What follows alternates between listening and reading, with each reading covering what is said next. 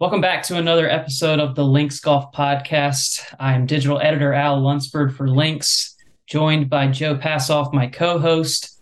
And today we're pleased to be joined by Andy Staples, uh, owner of Staples Golf Design and Golf Course Architect, uh, to talk about some golf course architecture. Well, who knows where, where else this conversation will go, but uh, thanks, Andy, for joining us. Uh, for those who are not familiar with, with you and your work, could you give us a little uh, elevator speech about who you are and what you do? Yeah, sure. Great. Uh, thanks, Al. Thanks, Joe. Good to be here. Uh, so, I'm a golf course architect. I am based in Scottsdale, Arizona. I, have been on my own now. Uh, this year it will be 20 years, which is interesting to say that. Uh, actually, going through a, a year end email uh, for my newsletter. I kind of that just dawned on me it was 20 years ago that we started out on our own. So yeah, I, I'm I'm one of those guys that that didn't have a famous father, and I did not win a U.S. Open. Uh, so I'm hard to uh, uh, one of those guys that not many people have, have heard about, but I I've been fortunate to work all around the world throughout my career, of which now uh, across most of North uh, North America, down from Florida over to New Jersey, up in Canada, and fortunately, uh, I have a couple of home games here in my home state, Arizona, here in Phoenix. So, uh, really fortunate to do what I do and uh, love every minute of it. Let's touch on what you have in the works right now. Um, when you mentioned some home games, so what are, what are your current projects at hand? Probably most notably, and what I'm pretty excited about is this February.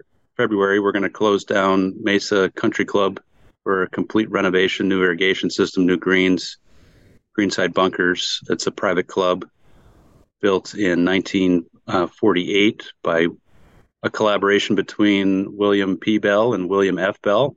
William P. Bell, of course, known doing some work in the Golden Age time, and uh, the two. Uh, we understand this is their first collaboration. Really cool, kind of midwestern feeling club, and so that's starting this this next year. And a couple other projects. Probably most uh, excited about in the next couple of years after Mesa would be would be uh, Phoenix Country Club, uh, doing a master plan there and hoping to uh, to move that into construction over the next uh, couple of years. We're still kind of finishing up the master plan there, but you know some of the same same discussions. You know, Arizona's talking a lot about water conservation. We're talking a lot about uh, a new uh, water management plan that's coming down through uh, the golf industry and through all all water users. So irrigation systems, turf conversions, talking about not overseeding uh, golf courses uh, in some situations. So yeah, a lot of lot lots happening in the golf industry here in Arizona. I'm, it's really cool to be a part of it. I know sustainability is part of your uh, golf design approach. Uh, can you tell us a little bit about how that fits in and, and how you approach uh, your profession and, and golf courses. Yeah, so the it, it's always kind of been a part of my, I guess maybe my my upbringing. I I, I grew up uh, in Wisconsin where we we did a lot of hunting and fishing and went up to the northern part of the state, and so I've always kind of maybe I've had a, a, a tilt towards uh, kind of e- ecology and environmental awareness, at least of the land. And uh, and when, I, as a matter of fact, when I first started my own my own business, as I said, it was it's kind of hard to, to be getting going as a as a young upstart architect. And part of uh, you know, me carving out my own my own niche, I, I went outside of the golf industry and proposed some water and energy efficiency programs uh, to a variety of golf courses throughout the state of California. And so, uh, interestingly enough, I believe I was the first to ever get accepted for a, a golf specific energy water efficiency program paid specifically by a utility company and, and provided reporting and assessments to golf courses for no charge. And so uh, that was only a couple years after I launched on my own. And so I think, you know, as I as I've kind of honed the message one, it's it's it's just the responsible thing to do, but it's also, you know, as a golf course architect, we're hired to create great great golf courses that are fun, unique, and uh, and interesting to play. And, but yet in the background, I, I kind of promote myself as being somebody who just always you always just know that I'm looking through the lens of of water and maintenance efficiency because it's just really uh, it's just the right thing to do, and I think it's it's one of the ways that that I can actually be a part of either leaving the golf industry better than I found it, and or or hopefully uh, to continue to have an industry. Uh, so as I go through my the rest of my career, so yeah, it's a core value of our companies, and and I think it's something that that feels like it, it's a bit of a separator for us. Joe, you know all about that in Arizona, I presume. Oh, I'm, I'm uh, have a nodding acquaintance with the topic. Um, Andy, you know, uh, sustainability is a buzzword, and it has been for a while. But it, as Al mentioned, yeah, I mean, it was central to uh, your entire career in architecture. Uh, Arizona has its own peculiarities related to sustainability, including water conservation. What are you doing specifically at Mesa Country Club? We'll just start there. Um, that kind of you sold the club on so to speak when you made some suggestions and said yeah we can we can accomplish your goals and we can we can do it sustainably. Yeah, I got hired, I guess, oh, maybe two and a half years ago now.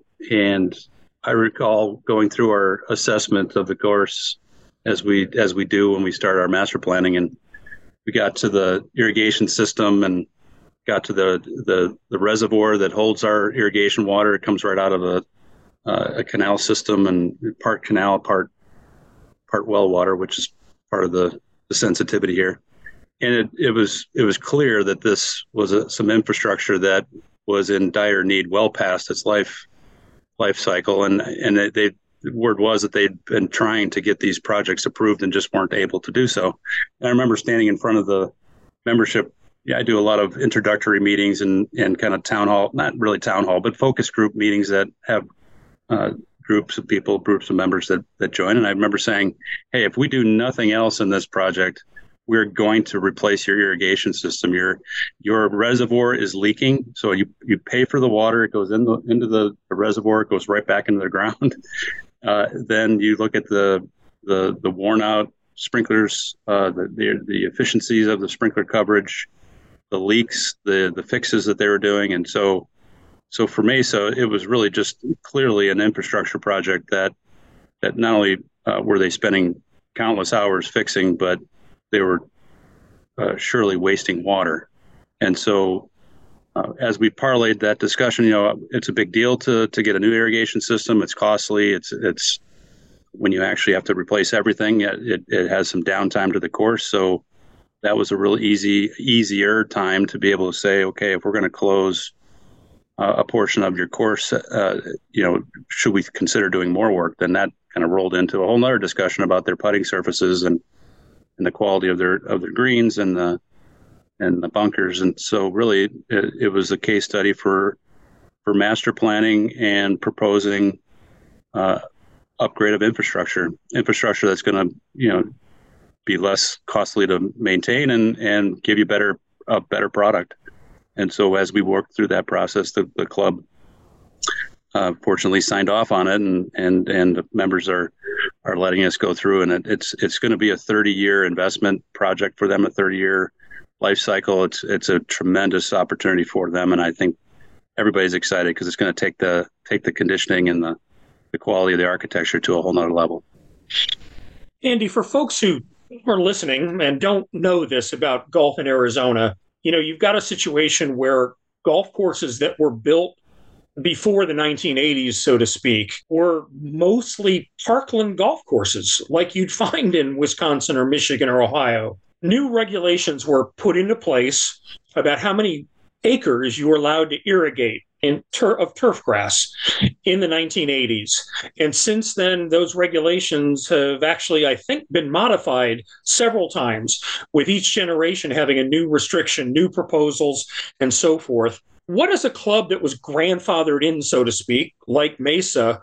What is their concern with water, and how are you helping them uh, not only achieve that goal, but comport with what the state is going to ask for over the next few years?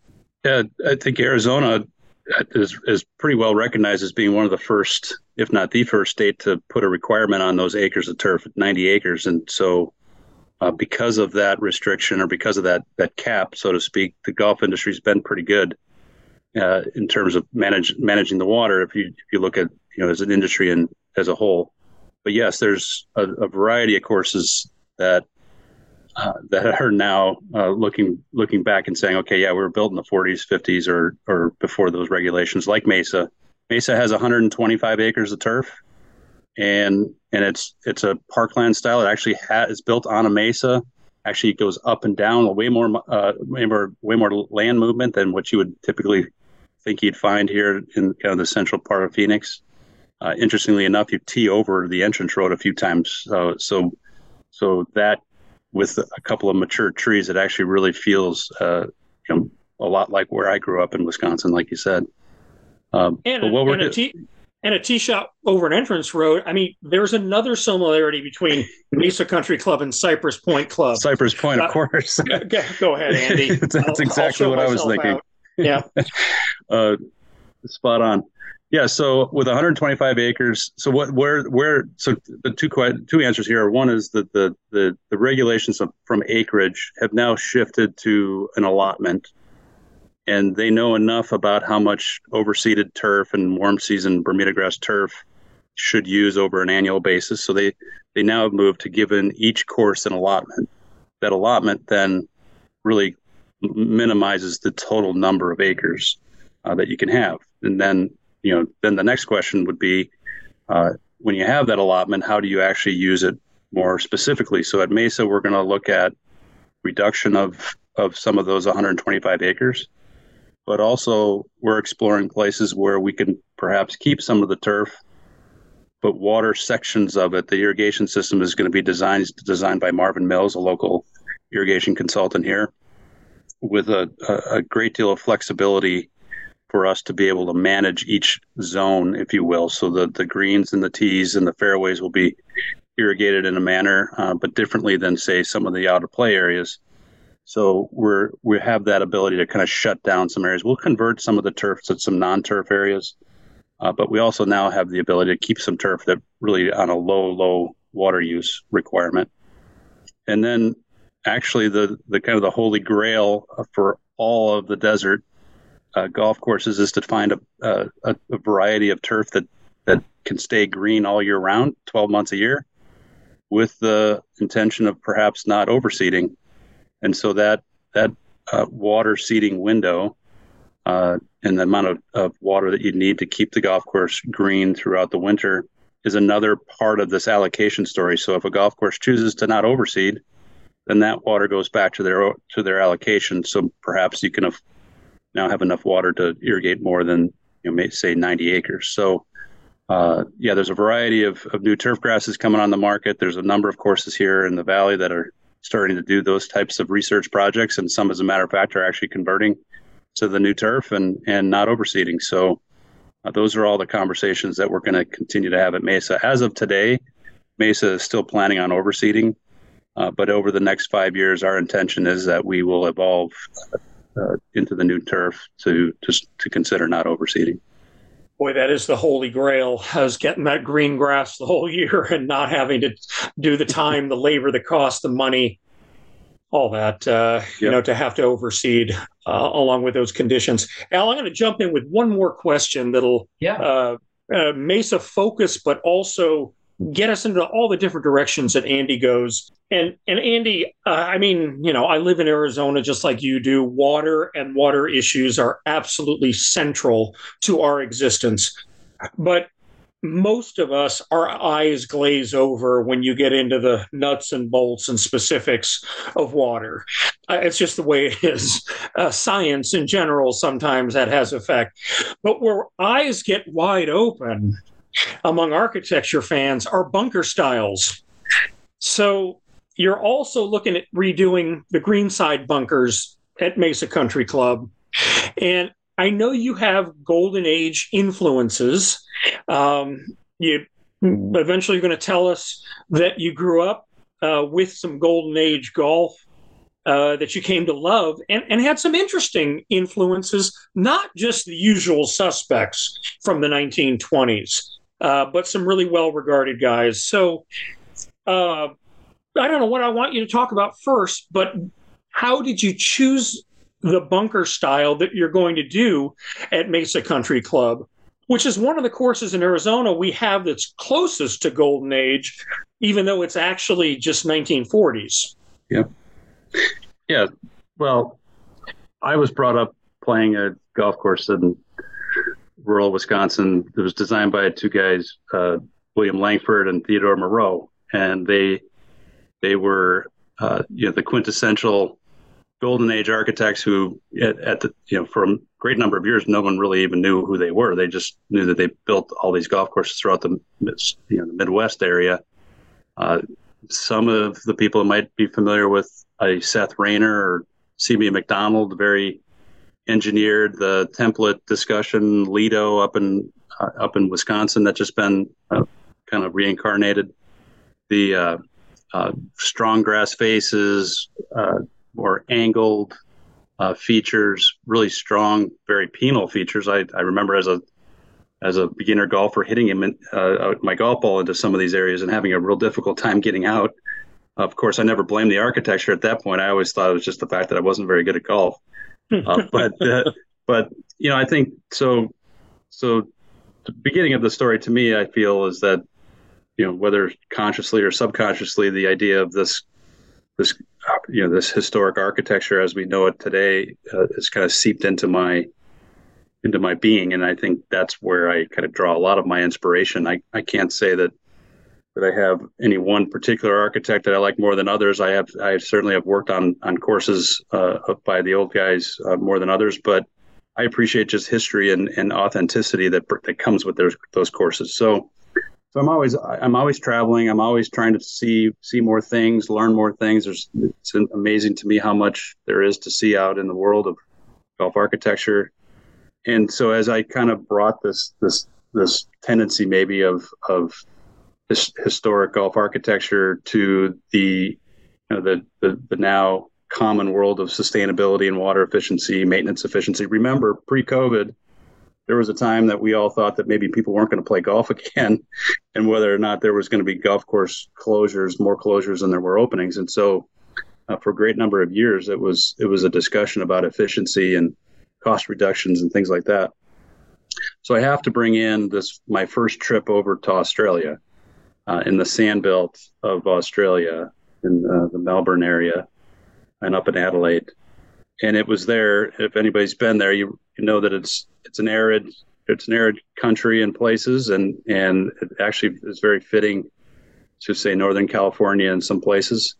And I saw the way that they were maintaining their golf courses in a in a just a, a minimalist way. They, they their bunkers evolved over a, period of time based almost entirely on on maintenance and and obviously the the sand belt. There's the plenty plenty of sand underneath. It makes makes building bunkers in that area pretty pretty easy and much easier to maintain than at say Mesa. But uh, I, I, pay attention to, to the, the edges and how the, the Bermuda grass turf or the couch grass, as they call it over there, how it blends into uh, the bunkers in Royal Melbourne, uh, uh Kingston Heath, Victoria Club, you know, uh, a new one, uh, Peninsula Kingswood that just opened. And you start to see some of this, what I would feel very, very strong lineage to the golden age with Alister MacKenzie and and so forth. And now um, now others are, are kind of building those bunkers. And I, so I've melded those two together.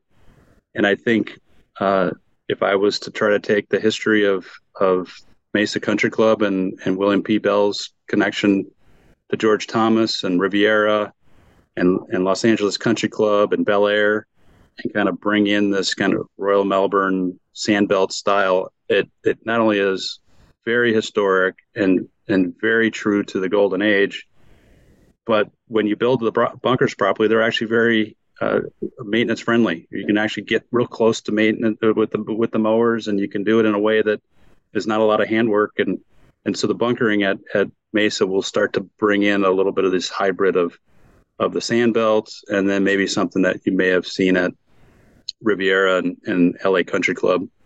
Um, however, there's going to be obviously a, a, melding of all of that, but that's where I draw my inspiration. I'm, and what's really going to be cool is it's going to be unlike anything else here in the valley, which I'm pretty excited about.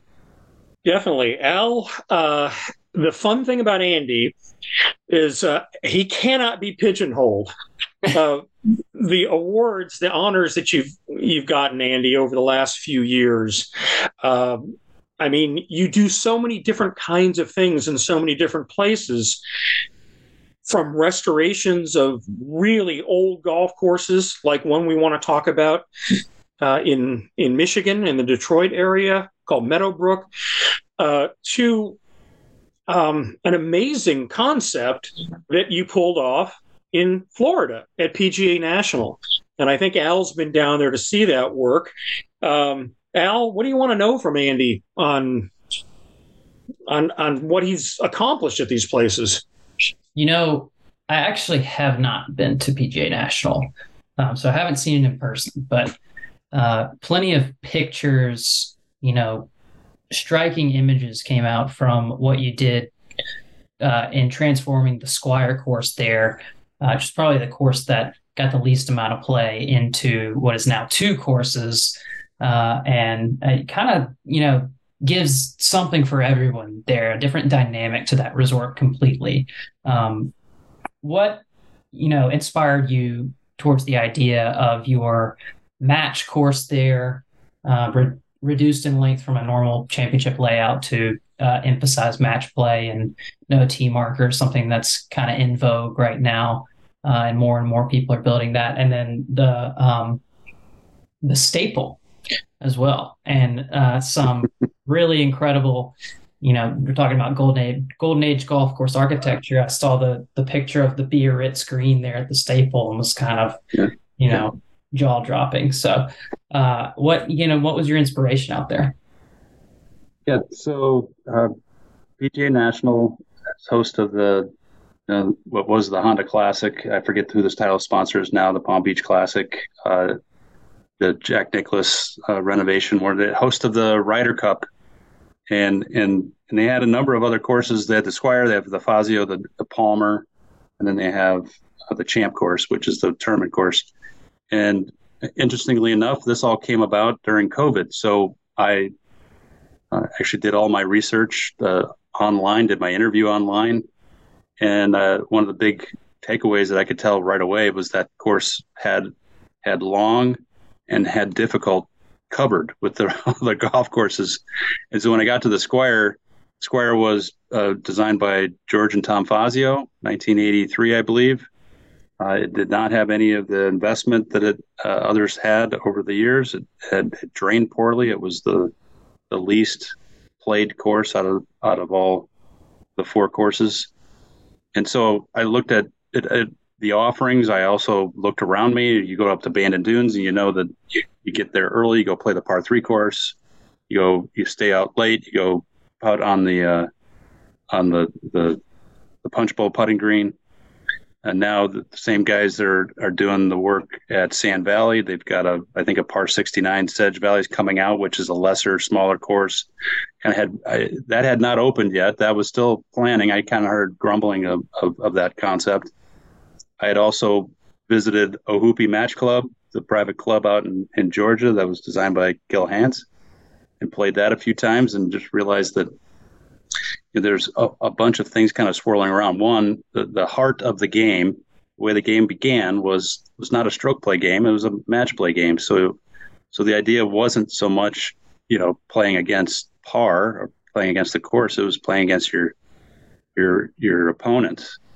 And so I got into a habit of saying that this is going to be a course that my six beats your seven. Doesn't matter what you shot, as long as you shoot one less uh, than what your opponent is. So so that compared to the fact that they had long and hard covered and that they didn't have a par three course, they didn't have a, a robust practice area or a short game area. And so this 18 hole squire course now got pulled apart into different sections and it was it was the, the original course was an 18 hole non-returning 18 so you would go out and not come back to the clubhouse until you come back to 18 so 1 and 18 were two par fives that played parallel to each other and just happened to be a perfect perfect size and shape for a for a nine hole par three course. And so we took those uh, holes number one and 18 of the old Squire and kind of designated those to be par three practice. It's right next to the champ driving range, so it's very convenient. And so we said, hey, we got we got to make sure we do a par three course, knowing that it's a resort. They also have member play, so this is a place for somebody that you bring your grandkids, you can have your your buddies.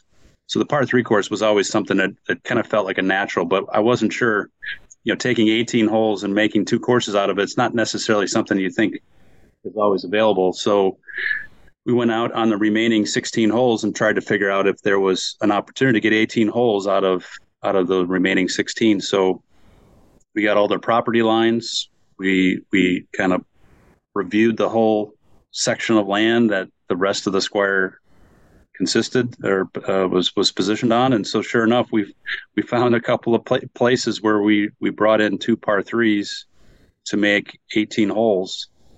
And so, you know, so then obvious the obvious question is, okay, so how are you going to actually take the 16 holes and make it a regulation or a championship course out of the remaining 16 holes? It's you know, as much land as we thought we could find, we weren't going to all of a sudden find, you know, the remaining you know 500 or 1000 yards that you needed to get back up to the same same distance. So so the the discussion moved to okay let's let's create a golf course that's shorter more sporty if you will using a historic golden age term that that really wrapped its arms around drivable drive and pitch type uh, two shot holes. You know everybody loves to be able to to reach a par five and two. So we don't we don't do par anymore, so it might be a little longer than what you would normally call a par four, if you will. But it's a little bit more difficult and around the green and green complex. That you know your your second shot's always going to get around the green, but it might take you two or three to get down from there. And so it just kind of evolved into this idea that hey, we from a land planning standpoint, from a planning perspective, we knew that the par three course was something that we wanted to go, and and then we when we knew that we had a little extra land, we got 18 holes in there because God forbid we'd ever actually try to promote a 16 hole course. We had to have 18. There's there's some tricks in golf you just can't can't let go of. So Brookfield Properties is our was the owner that took over the resort, uh, and we sold this this concept uh, to the to the managers that we were working with at Brookfield. They they they signed off on it. They loved it, and away we went. And now we've got course, 18 holes uh, roughly 5,800 and 5,850 yards or so. No par, no tee markers. It's not rated. You just go play golf. Hopefully, you bring as many in your in your group as you as you want, up to eight in some cases. And then when you're done and you want to just kind of hang out, have fun with the with your group or your friends or your your kids, uh, the nine hole staple course is right next to the resort and very accessible and and is a, a really fun uh, all short mown grass, no real tees there either. You just kind of pick a spot. There's Adirondack chairs that face what direction you're supposed to go. And um, what's cool about the staple course is I intentionally routed it in a figure eight. So knowing that as you would walk through the, the routing of the figure eight, that you would come across a couple other players. And so that that intersection of the eight, the center of the eight is kind of is, is the social center of the of the staple course. So there's picnic benches, there's places for food trucks and stuff like that. So really wanted to make it a kind of a social atmosphere, and I, you know, the, the, the resort's doing a pretty good job of that. So that's how they all came together. Yeah, that's I think that's so refreshing, and um, I mean, taking it back to a simpler time where the the concept of par isn't really your your chief uh, concern, and um, you know, if only if only other places made it that simple, and maybe this is the the time that we ask you uh, about a much more complicated uh, issue at hand. And uh, the if courses were all like that, maybe this ball rollback conversation wouldn't be such a huge deal. And um, rollback. Deal, what, what are you talking about? There's there's going to be a rollback. Well, I understand they're just adding more spin to the golf ball, and so it'll roll back further. No, I didn't hear anything about that. no, of course. Uh, no, it's great. Yeah. yeah. I'm happy to talk about it. Um, yeah, I think the rollback is a, a very yeah. interesting conversation. Go ahead. Sorry. I, I, just what what are your thoughts? I mean, how does that affect you and, and your profession, and and what do you as a you know pretty solid player yourself. Um, like Joe said, you're a three or four handicap golfer. I mean, uh, when you hear that uh, it's going to be something that doesn't just affect the the guys at the top, and you're not talking about bifurcation and a, a wooden bat versus a metal bat split for pros versus amateurs. This is across the board. Um, just curious as to, to your thoughts from your perspective. Yeah, so I, I'm I've I've been in favor of some form of of an adjustment to the the distance the golf ball goes uh, for a lot a lot of time now, and and and and I could just played this weekend, and I I vividly remember trying my hardest to to figure out how to hit the ball, you know, 290 yards when I was in high school and college. It was a it was a perfect swing. Was, I was just coming out of the persimmons and into the the titanium drivers, the tour burners, and you you, you, teed it up on a pencil so it was up high and try to get it going as far as you could. And and now I can routinely hit it as far as I I did uh, back then when I was a lot better shape and, and really playing hard to to get better. But um, so I think if, I don't understand why there is a resistance if you actually kind of dive deep into the data. And what what I find interesting about this is it becomes a black and white discussion.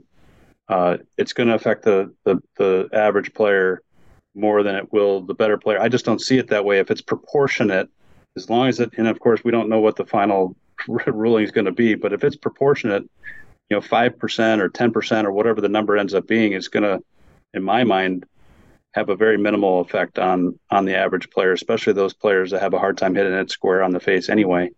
So I'm I'm in favor. I was actually surprised. Uh, sounds like they're not going to go the bifurcation route.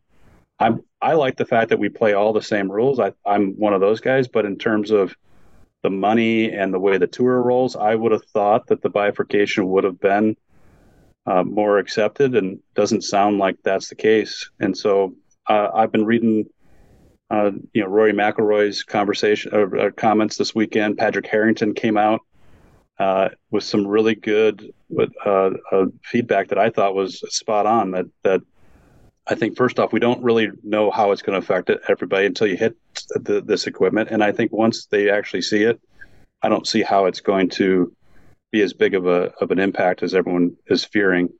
And then if you translate it into development, that was me as a player. You know, mm-hmm. player is one thing, but if you talk about development, you know, you at some point you're going to have to stop. You can't just keep putting back tees and making things longer.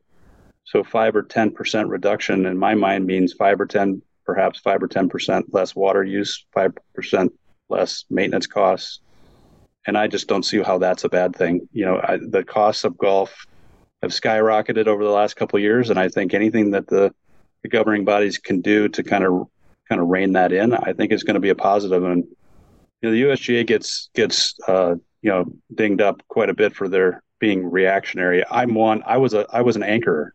I was actually a pretty good putter when I anchored, and I'm bummed that there's a rule now that you can't anchor. Uh, and so, uh, but I think ultimately we find that over a period of time, maybe some of these rules start to be may, may not look great to begin with, but I think over time will will prove out to be a, a, a benefit. And I think I think that I think it has to be done. So I think that's that's my initial reaction.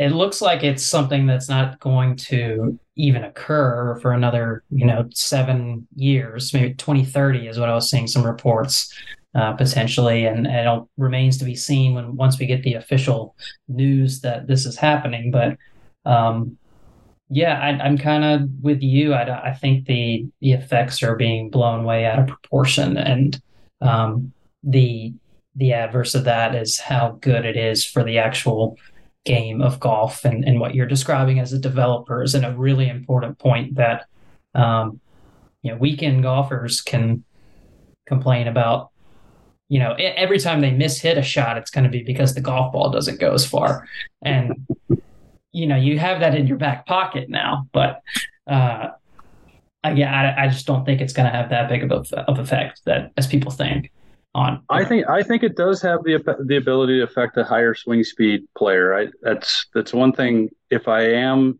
seeing a trend, you know, we always talk about carry distances for the better player. We talk about how far a bunker needs to be, you know, placed to quote unquote challenge the better player. And I just my my own sense that you know that has grown, you know, quite easily from say 265 to 275 yards now to to 305 yards, sometimes even further. So that and that's just in my career. I'm, I'm only 51, so I still think I'm young, but I've been playing golf long enough to know that you know if it keeps going, you know what are we going to at what point does it stop? And I and I know that there's this idea of it's an entertainment, and golf hasn't been at such a, a, a high level and it's never been more successful. But you know, for anybody that plays golf and loves golf, they love golf for the adventure. They love it for the challenge. And I, I just don't see anybody that says that they're going to quit the game over 10 yards or whatever. And I don't even think it's going to be 10 yards. But, it, you know, to, to me, just that seems short sighted. I don't think that that's quite right. But we all love the game for the reasons we love it. And, and the extra 10 yards isn't why, why we love the game. Yeah. Yeah. I just thought of something interesting, Joe. I don't know if you've come across this, but um, my my dad's home club in North Carolina just did a a renovation, and part of what they did was, um, you know, there were some holes that the the bunker placement, because of advances in technology, was really irrelevant. It was it was you had some fairway bunkers that everyone just hit over because of uh, when this was built. It's an old Donald Ross course, and it's it just isn't relevant to the modern player. So they moved things uh, back a bit so that those fairway bunkers are more in play.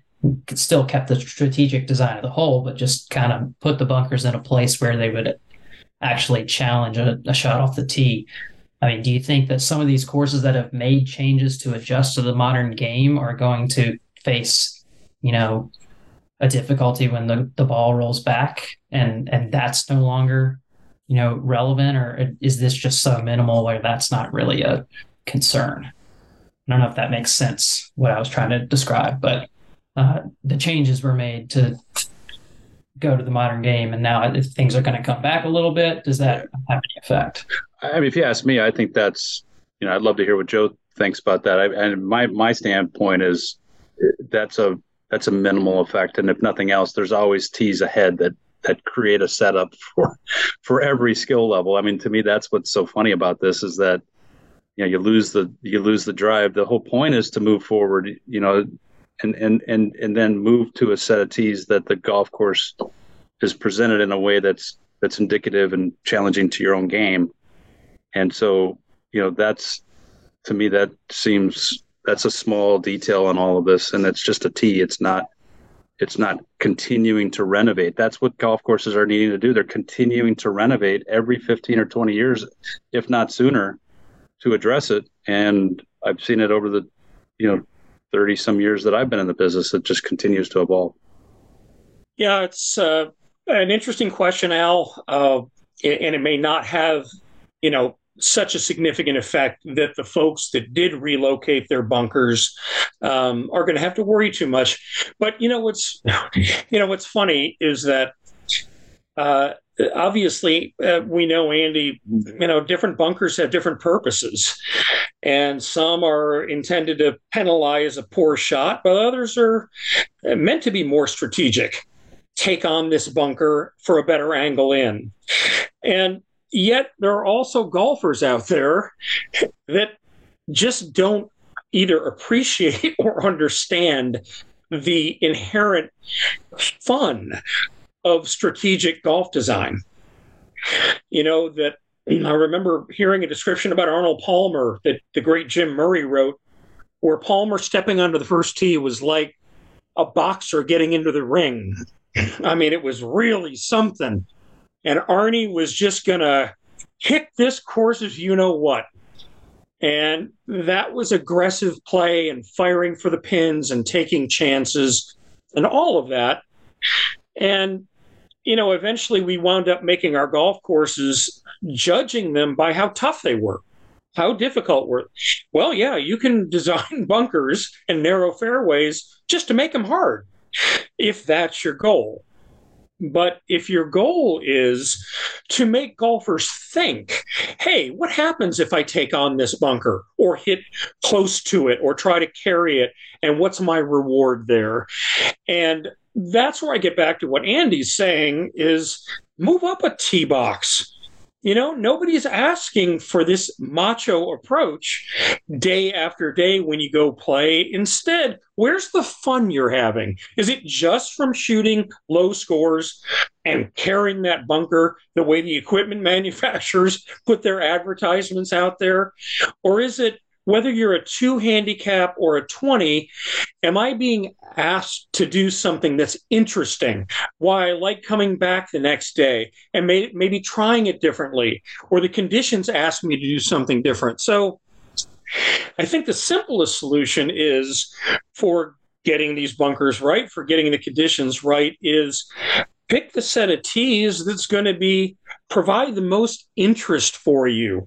And that's presumably why so many of us love the game is by we're being asked by the architect and the conditions of the day to make some decisions.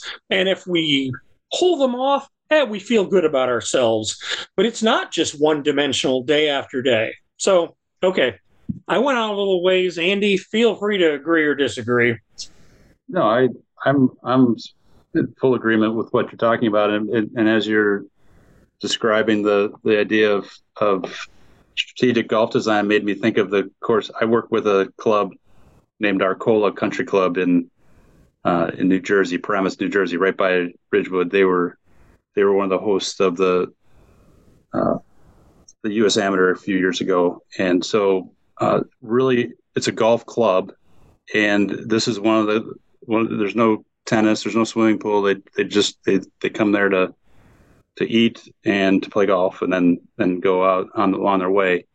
And they have a high high standard of the tradition of the game and how how competitions are are uh, presented, and the course you know is maintained and and and at, at a higher level that the highest levels that I've that I've seen a long time is by far the the nicest conditions I've been on a long time. And so we're doing master planning because one of the things that that is being told us, and it's and it's experienced by myself, was that some of these fairway bunkers just are not in play for any of the better players, and they have pushed tees already as far back as they possibly can. And so now we have we have no place to go back. They're not they're not uh, the bunkers are not in in in play for many of the the bigger hitters. So so what do you do? Do you slide all the bunkers forward then? Do you do you renovate the bunkers so that there are now, you know, the 290 yards and and further away? So the average player then says, well, what about the bunkers in my landing area? And so so what ends up happening is you can chart, you know, and they basically have three main uh, uh, uh, types of players. They got the elite players, they've got the club members, and then they got the forward tees, maybe the seniors and the women. And so when you chart you chart what those landing areas do, you can talk about strategic design all day long, but you're essentially uh, designing a golf hole for three separate players. And when you come back, when you compare the forward tees all the way back to the the back tee players, you're playing an entirely different golf course. You're actually now putting bunkers in a place that many of the the, the ladies might be hitting in into that they have no chance to even reach off their off their uh, their tee shot. And so now in the in the in the in the name of sustainability, what's the right number of bunkers? You know, a lot of I got in the habit of doing maybe 50 or 60 bunkers on a good quality mem- members course. And now you're if you're starting to, to kind of look at it to, to be equitable and, and similar challenge, you're talking about 80, 90, 100 bunkers to be able to do that. So now I'm challenged. Do I really want to put that many bunkers? Can I put some other dip- different hazards, water, creek features, grass hollows? All of that is on the table, but but it does tell me that that you know there there is only so far you can go. And and now at 5% or whatever that rollback might be to me actually shrinks that delta between the two. And it actually brings it closer. 5% of 7000 yards that's a lot of yardage. 5% of 5000 yards not nearly as much. And so i think that's where i feel like this this has to be done so at least it keeps it from going any further and who knows, maybe technology continues to advance and we're going to have the same conversation. They have certainly been talking about this for a long time, over 100 years. I've seen those old uh, Herbert Warren Wind uh, articles where they have those bunkers on wheels. They were talking about that in the 20s and the 30s. Uh, this is definitely no. This is definitely not any nothing anything new, but uh, but certainly it's it's. I think it's needed. It's it's warranted. It's it's ready to be done.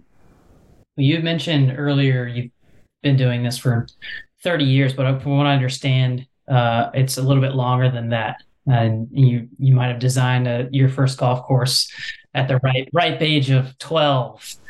Uh, can, can, you tell us yeah. about your first course and uh, was it quite as complex then as it is now? yes. So, as I said, I grew up in Wisconsin. My parents owned a little cabin up on a lake, not too far from where Sand Valley is currently built. Uh, actually, that same kind of that same region is all all through throughout is all the same sand, and our our cottage was on a sandy beach, and I got really into golf. Uh, and I started practicing my sand shots on the sand beach. There was no grass. There was there was just pine trees and sand, and you know hitting to a stick in the ground was was kind of boring. So it, it would it would be a natural progression to say, okay, well I'm playing golf. Let me build build a little green over here, and I'll practice my sand shots. So that one little green turned into just practicing sand shots to having nine tees. I, I transplanted trees to make room for uh, some corridors. I made steps. I even had a tee on the dock. Uh, so I had an island tee and I created created my own golf course. I think I was 12. It was when uh, it was one weekend. My dad came to me and and told me that you, you son, you realize people design golf courses for a living. At that point that wasn't even on my radar. I was just trying to practice my sand shots and i said no kidding. I, you know at that point you just think golf courses appear. And i said well what do you need to do to do that? My dad i, I have no idea but i'll i'll find out. He talked to uh, west bend country club was the course that i grew up in wisconsin and they were consulting with an architect that architect told me uh, told my dad to tell me to go study landscape architecture and and I think I was 12 years old, and I that uh, that's all I've ever wanted to do is design golf courses, and and I was drawing pictures as a kid of golf holes, and uh, went to work uh, for a golf course contractor, and so really to me, that's how I got the start of the business, and then worked for a couple architects, and then I was in. But um, yeah, so I I like to believe that one of my first courses, it my, my first course was when I was 12, just kind of learning how to get better at the game learning how to play in the sand. that's uh absolutely that's where that's where great architecture usually starts.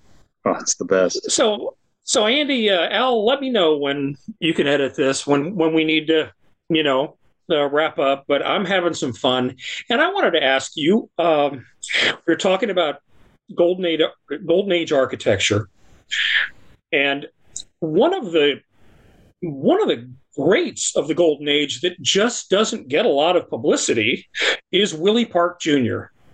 Uh, he was a terrific player in his own right, renowned for his putting, but yeah, he doesn't get the love on all the websites and social media that Ross and Tillinghast and Mackenzie and Thomas do, William Flynn. Um, you've had a chance to kind of acquaint yourself with what Willie Park did so Willie Park Jr. anyway uh, did so well, and in addition, there was a project in particular in Michigan uh, that you restored, renovated. We'll uh, talk about it called Meadowbrook, and you kind of rediscovered the allure of ditches as a strategic and penal hazard. Um, tell our listeners a little bit about Willie Park Jr. and what you accomplished at Meadowbrook. Meadowlark. Sorry. Yeah, no, Meadowbrook Country Club, Northville. Right. Yeah, Northville, uh, Michigan, just outside of Detroit, near near Ann Arbor. Yeah, so uh, incredibly fortunate to have uh, acquired that that project, and it, if it wasn't for for Meadowbrook, I, I probably wouldn't have gotten uh, near the, the the next couple of of opportunities, Olympia Fields, Mount Bruno, in in Canada, etc. Meadowbrook really was kind of the launch uh, of of the of my career, I would think, and super fortunate. So it was originally designed by Willie Park Jr. Uh, interesting. I think one of the reasons why you don't hear more about Willie Park is the Parks and the Morrises of Scotland were uh, competing families. And we all know about Old Tom Morris and the old course at St. Andrews uh, connection. And you know, Park was a, an Open champion. His, his father was a was a good player, another Open champion. And I think it was the Morrises that just basically kept the Parks in in their place and kept beating them, or you know, were a, a real strong reason for why the Parks are not more famous. But uh, but it was Willie Park Jr. that that actually got his his name out as a pretty qualified golf course architect, even uh, you know the turn of the century, uh, 1900, being told that Sunningdale and Huntercombe and, and the courses that he was working on were some of the best uh, uh, courses that, that, that people of the time had ever played. Park was was responsible responsible for bringing strategic design past the Victorian age and it's interesting. You can kind of go back to Alister MacKenzie and some of the, the kind of the, the standard names that you find that you re- that you referenced. They they always talked a lot about creating natural golf architecture and and replicating nature. Well, Park was one of those that was still tr- was was was responsible for that evolution away from the the, the very rigid Victorian uh, uh kind of philosophy of penal golf design where he's he was the first to kind of put things on angles. Uh, he started to touch on it, but he still was kind of mired in that, you know, that kind of more English garden type uh, style design. But uh, through the through the assignment at Meadowbrook, I was able to do uh, as much research on one architect as I've ever done. I went throughout the United States looking at his work. I took a group of the members over to uh, to to London, England, to to see uh, Sunningdale and a, a, number of others, including Huntercombe. Huntercombe was his own personal course that he owned and developed himself. It actually bankrupted him, which is one of the reasons why he came back to the United States in 1916 after he lost all of his money building this golf course. But uh, we went there uh, knowing that, that this was probably his version of Pinehurst Number Two and Donald Ross. He was there, always tinkering with it, always, always uh, uh, kind of refining it, and and it's pretty much preserved into what Park built. And so when you go around this this museum piece of an of a golf course, you see uh, you see the ditches, you see the the function of, of how to capture drainage in a little bit of a, a rudimentary uh, kind of scar that, that that directs drainage away from a green or a landing area. You see uh, features that are not filled with sand, but they have a real gnarly grass face, fescue face, uh, what, what people, what the guys over there would call, you know, the Willie Park pits and pots uh, that weren't necessarily filled with sand. And so, uh, you know, what, what I think we did at Meadowbrook was really just pay homage to what I thought was was kind of the core Willie Park Jr. style that happened to not be very well reflected on the courses that I saw of his in, the, in North America here. And I said, hey, let's bring some of this stuff over. Uh, brought some of the concepts of the green design, brought the ditches, brought the the humps and the hollows and the, the grass bunkers. And uh, it's uh, Meadowbrook's been described as being very bold. The greens are are are, are very uh, very uh, challenging, but very much in the vein of what I say Park would would would appreciate. Certainly, some of the greens you see at his place at Huntercombe. Park was famous for saying that if you know if you were a man that could putt, you would be a match for anyone. And so he always put his place, uh, placed his, his priorities around his greeting surfaces. And so I think the putting surfaces at Meadowbrook uh, could possibly be some of the best I've ever done. And I think it really is what sets Meadowbrook apart. All the small little details and the drainage features are one thing, but the putting surfaces I think are just uh, I'm really proud of those. And and and you know, like I said, without Meadowbrook and getting getting the chance to understand Willie Park Jr. and then the membership uh, with their trust in our renovation, I, I don't think I'd be where I am today. So it's uh, I'm very fortunate for that project. Al, Al, what do you got? I, I, Do we hit everything you wanted? Well, it, like a project like that where you dive so deeply into to one architect and his background. I know you can't do that with everyone because not everyone is Willie Park, but I mean, how how much is the research into the person behind the architecture? Does that come up in several projects, or is that just a function of your interest in these golden age designers and, and such? So, uh, well, uh, I I'd like to believe, you know, here in Phoenix, we go back to Phoenix. You know, many people here don't understand, you know, the historic parts, the aspects of golf architecture because there isn't much here, but there is some. Phoenix Country Club was designed by a guy, a guy named Harry Collis, who came over from Chicago.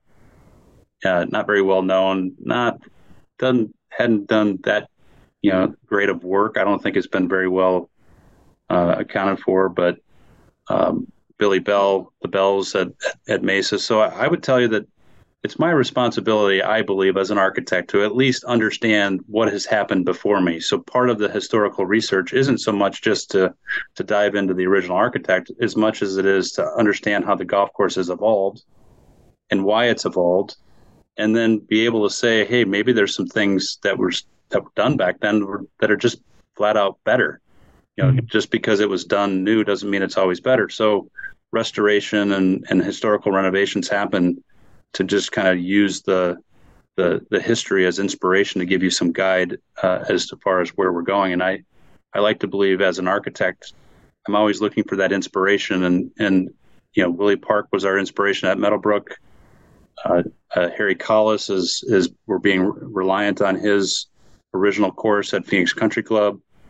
I'm working uh, at a club outside of Montreal, uh, Canada, and Quebec uh, the original nine holes was was built by by Walter Travis in 1916, and then expanded to 18 by C.H. Alison of Colt and Alison. So we think it's the first course that Travis and Alison uh, have ever collaborated on, at least one that it still exists. And the owner there wants to preserve and restore and present the course exactly the way it was. We have an aerial from 1925, and we're going to present the course exactly the way it was in 1925. So we're not going to move bunkers. We're not going to shift uh, to to be to uh, relevant to today. We might add a few back tees, but for the most part, we want we want it to be exactly the way it was. And so I, I think you know I think it's a responsibility of an architect to understand the the the, the history of a course and then when the opportunity presents itself, use it to make the course more interesting, more authentic, and and I think history is one of the few things that all golfers, they may not know why they like it, they just know they like it. And I think it comes back to that idea of authentic history that people can just relate to. And I, I think it's something that modern design has missed and historic design really just captures. And I, and that's what I love about golf courses. And if I go back to Meadowbrook for a second, you know, there were some things that I saw at Huntercombe researching for Meadowbrook saying, well, why have I not seen any of this before? I mean, you have some of the ditches at Oakmont, but there was a green, the fourth green at Huntercombe. It's like, wow, I've never seen anything like this ever.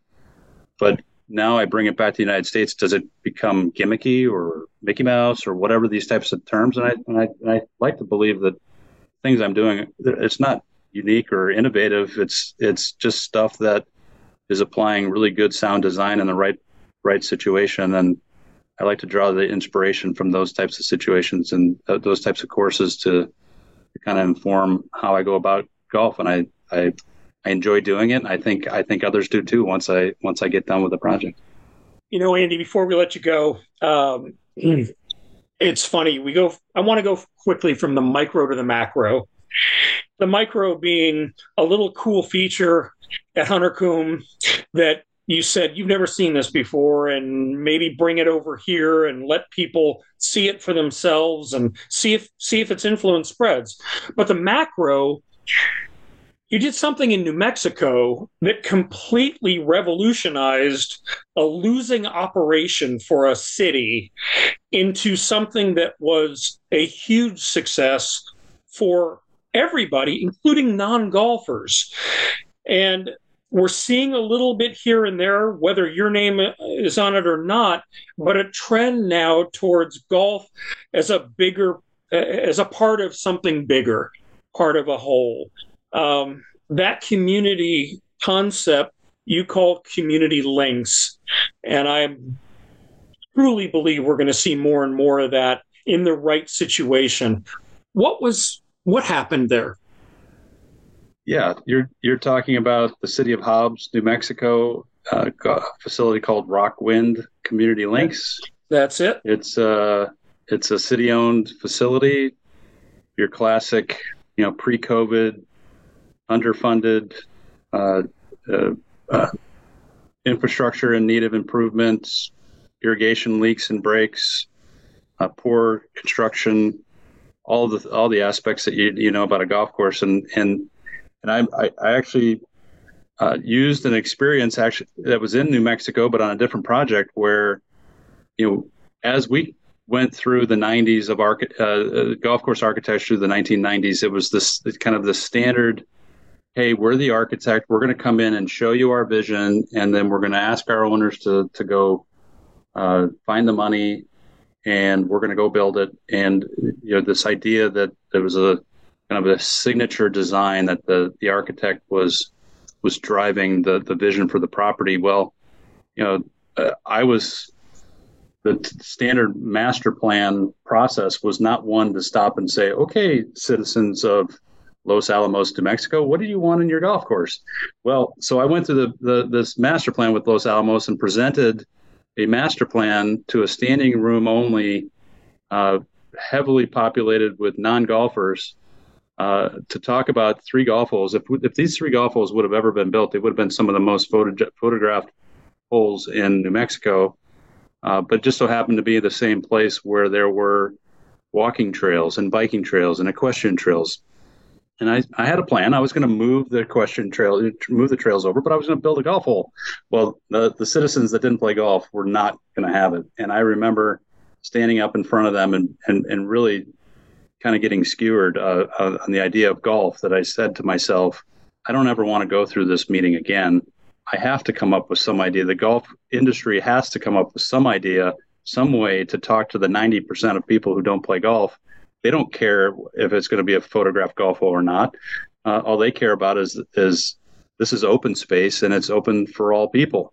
And so when I when I got in front of the city of Hobbs, I I talked to them about how do we use this golf course as a centerpiece of their community, uh, heavily influenced and in the middle of the oil and gas industry down there, a kind of West Texas area, and and how do we use the golf course to actually promote the game in a way that's not just about the standard 10% uh, and insert every stereotype you know about golf or do people think they know about golf uh, to, to being something more about kids and about businesses and about uh, people that, that don't play golf. And I, I recall as I was going through the master plan, there was kind of a makeshift trail around the outside of the golf course, and we stopped a couple people that were that were walking, and I said, I said, hey, you know that there's a clubhouse over there that's open to the public. Have you ever been over there to have lunch or to, to just hang out? And they're like, well, no. Why would we go there? We don't play golf. And it kind of just resonated that said, how how have we gotten to the point where that a golf course is only welcome to, to golfers? You know, the idea of a clubhouse is a golf centric term. It should be more of a community building or a community uh, hub. And so Rockwind used that uh, that concept. We, we we built great golf. We have an we have an 18 hole championship course that can host regional and state events. It's 7,000 almost 7,100 yards. Uh, it has forward tees all the way down to 4,600 yards. Uh, it was designed in the, the vein of, of Langford Moreau, uh, a little more grassy features, plateau greens. Uh, we have a double ended driving range where you have a main tee uh, specifically positioned by the clubhouse, so you can have a very easy in and out from the clubhouse, a back end for the community college, and then a nine hole kids course. And the entire facility that now has a trail system that kind of intermingles through the golf course, including one that you park at the clubhouse and go out to the clubhouse. And there's a really cool seating area right by a new lake that we built that that anybody can go sit there and watch golf play. And so I think to me, uh, certainly not always uh, not not meant for every golf golf facility, but I would say that for most municipal facilities, uh, I think they have a responsibility to look past just making money in rounds, and they should be thinking in terms of of the messaging that they have for their golf facilities. And I think Community Links is is set set to try to do that. And uh, I love the fact that there's other courses around the country and other entities. The National Links, uh, uh, you know, uh, in in DC is is doing a great job up there, and a really cool uh, number of different city courses around the country that are starting to pop up. And I don't know if I had anything to do with it. I do know I did a lot of writing and a lot of promoting this idea of community links, and I think it's just the right thing to do. And so um, I'm happy to to say that I've got my first community links uh, built and in the ground and functioning and and and spreading the good word about the game of golf. And that's why he was named one of golf's nine most innovative people. Right there. It ain't for a lack of trying, right? Andy, appreciate your your time with us today. You've been very generous with it. Uh, yeah, it's great. Pleasure talking to you. Um, one final question for me: uh, of these golden age golf course architects, and you've had the opportunity to restore a few of their projects, is there a guy that uh, you would jump at the chance if someone said, "Hey, do you want to uh, do this project for us by X architect?" Who would who would be the guy that you would no questions asked? You know, I'm on it. Yeah. Well, I mean, I'd, I'd be remiss if I didn't say Willie Park. You know, Willie Park is somebody that just needs to to be better known. His putting surfaces and his detailing was was awesome. I'd also say I've gotten to, to know Walter Travis, and I I actually would probably put Walter Travis's putting surfaces up against Willie Park, and probably even better in some cases.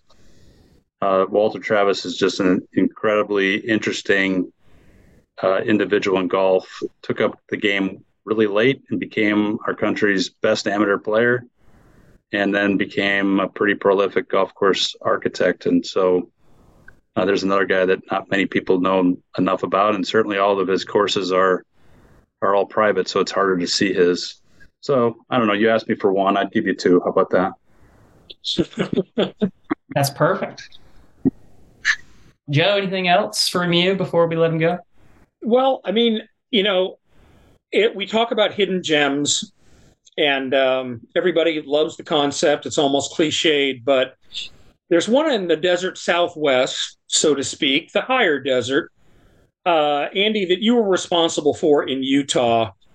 And it's the kind of golf course uh, that, I, I mean, you're just starting to get your name well known. You did this course very early in your career, and there are some folks feel that if there were some other architect's name attached to it, you know, meaning the the folks that glow in the in the headlights kind of thing that this would be a top 25 in the country public access golf course. And i'm talking about sand hollow in the st george utah area. Um, as andy staples gets better known um, i think sand hollow will too.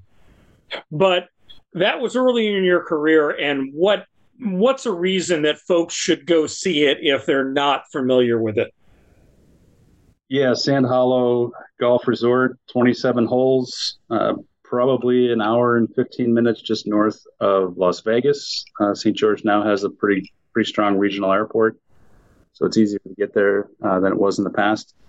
So I had started my out on my own in 2003, and just a few weeks after starting, uh, I was in a partnership with a, a couple of guys. We got a phone call from a developer uh, that wanted to build a new golf course in southern Utah, and the people that we knew were were connected to, to the golf industry in, in Utah, and they wanted to know if, that we would be interested in looking at the property. And and so so why should someone go out of their way? It, it is the most beautiful combination of red sand dunes and red sandstone cliffs that you'll ever play golf. I don't I don't think there's a piece of property like it and we we we built 27 holes, really about 24 holes in pure pure red sand dunes, and then there's three what what we call the rim holes, uh, 12, 13, and 14, uh, and then 15 is a par three.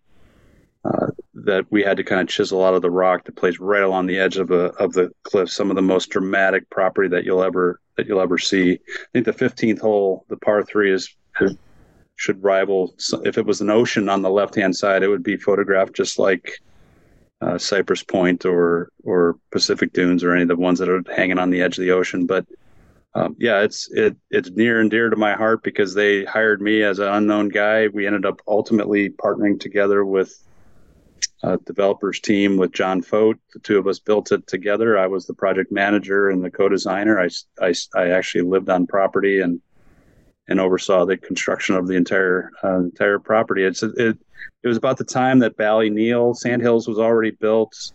Uh, this was uh, so we we ended up building this in 2000, uh, 2006 and 2007 and uh, this idea of building in sand was starting to be really well known and, and really talked about. And we made trips to a lot of the sand dune uh, courses. And so we didn't build usga greens. We didn't put drainage everywhere. We we about as uh, with the with the exception of going out on the edge of the of the cliff with what the owner was absolutely a dead set to do uh, we just built right out of the sand we just had to make sure we had about two foot of sand on top of the rock uh, to put the irrigation in, and it was it was a dream. And and, and you wonder why golf uh, is is so good in the sand. Is it's just so it's just so easy. It's it's the secret of of creating great golf. And I think to me, if you've not been, I think you'll you'll you will not be disappointed. It's some of the most unique property in the entire world. Uh, I think we did pretty good on the golf course too. Yeah. Hey, you you heard it here first.